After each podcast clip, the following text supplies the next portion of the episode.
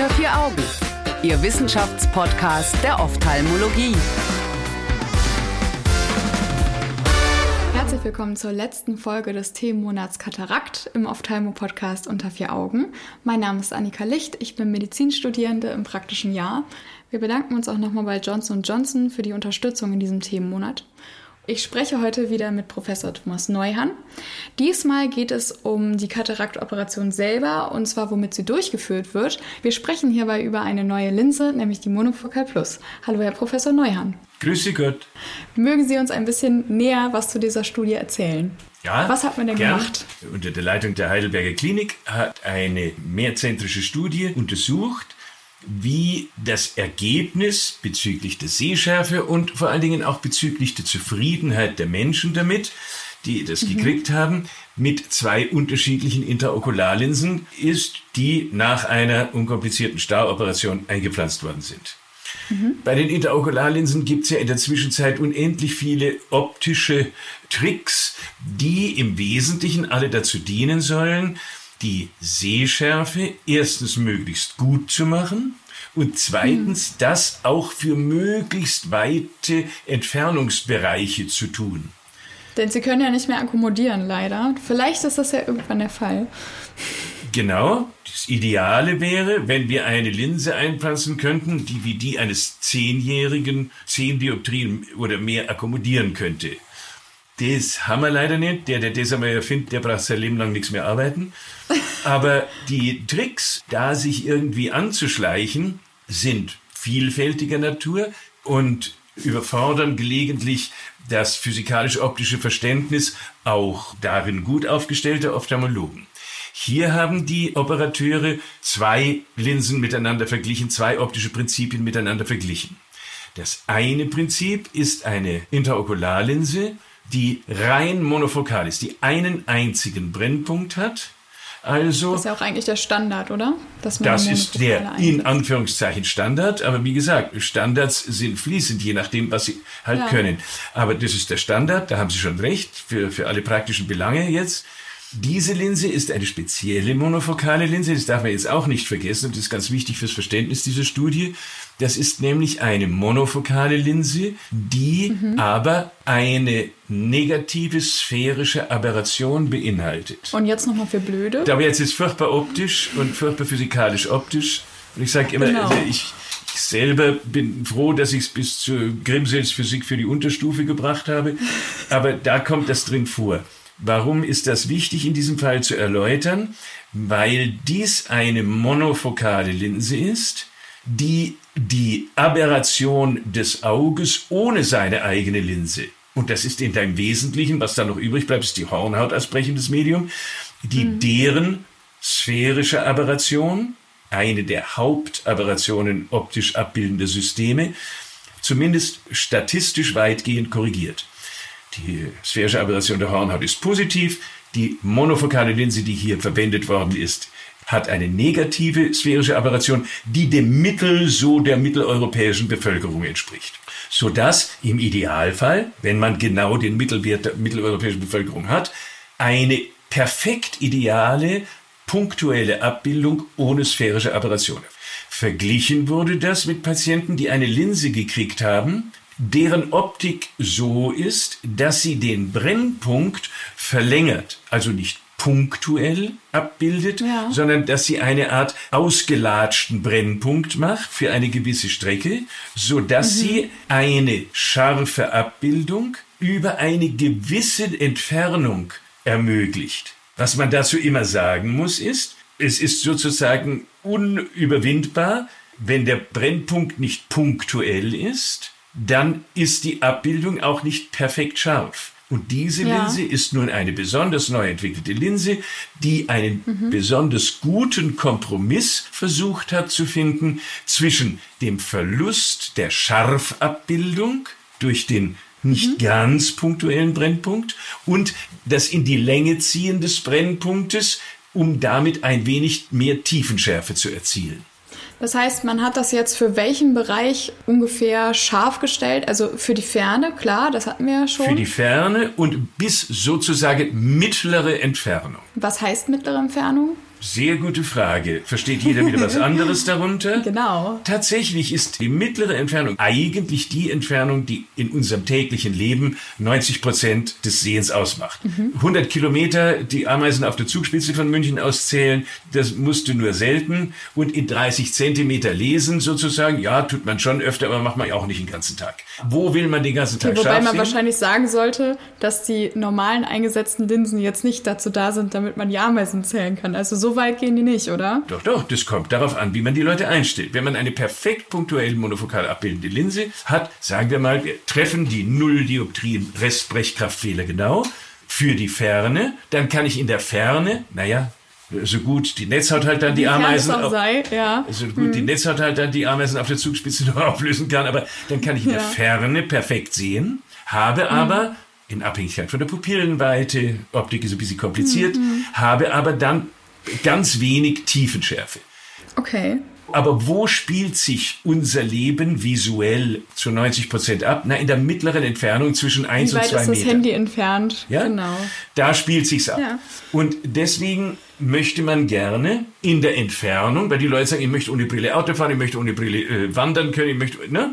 Hm. In der Entfernung und dann noch eine gewisse Tiefenschärfe bis idealerweise ein Meter.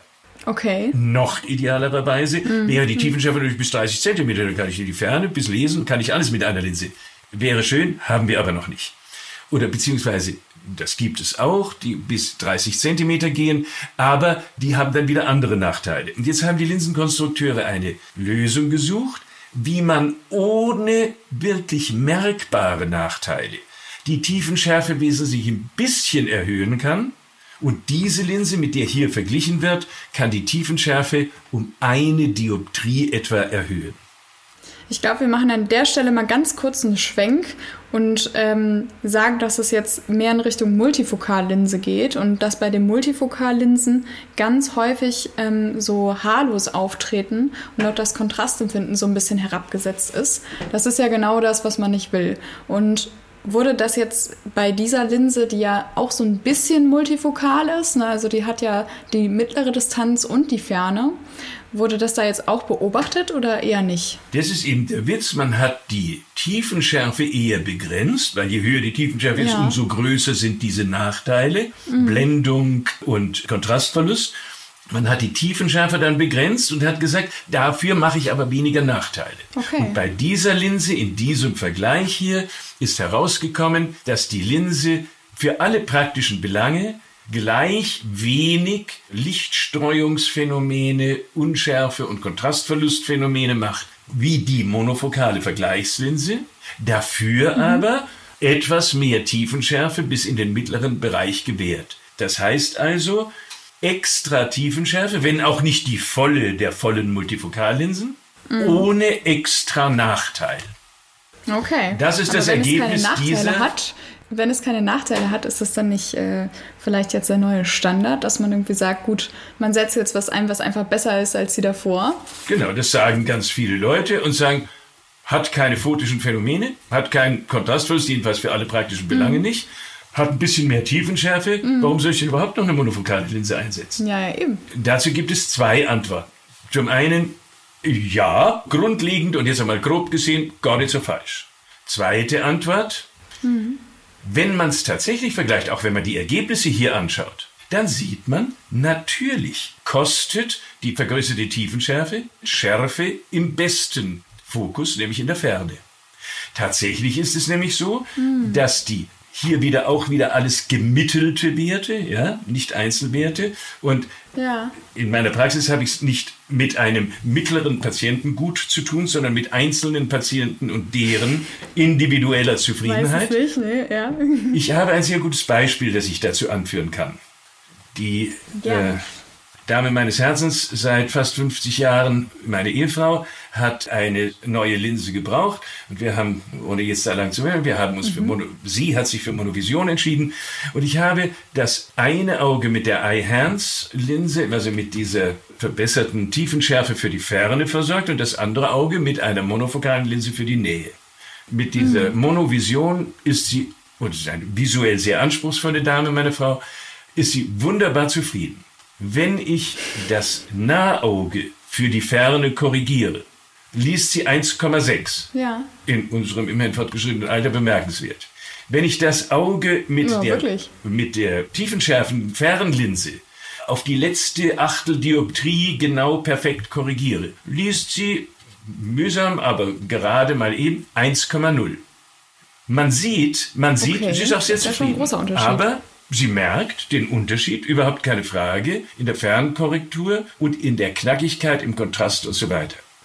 Mit anderen Worten, was diese Untersuchung sehr schön auch in Zahlen zeigt, ist erstens, die Leute sind sehr zufrieden. Zweitens, eine Dioptrie Tiefenschärfe ist erzielbar ohne wesentliche Nachteile.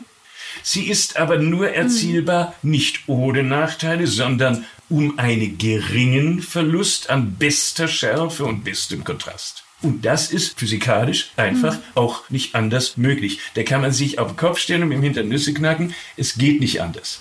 Tatsächlich ist aber wichtig, wie ist es denn im praktischen Leben? Vermissen die Leute denn den Unterschied zwischen 1,6 Visus und 1,0 Visus? Ja, eben. Tatsächlich zeigen die Autoren dieser Studie, dass der Fernvisus mit der monofokalen Linse besser ist als mit der Eye-Hands-Linse. Ach.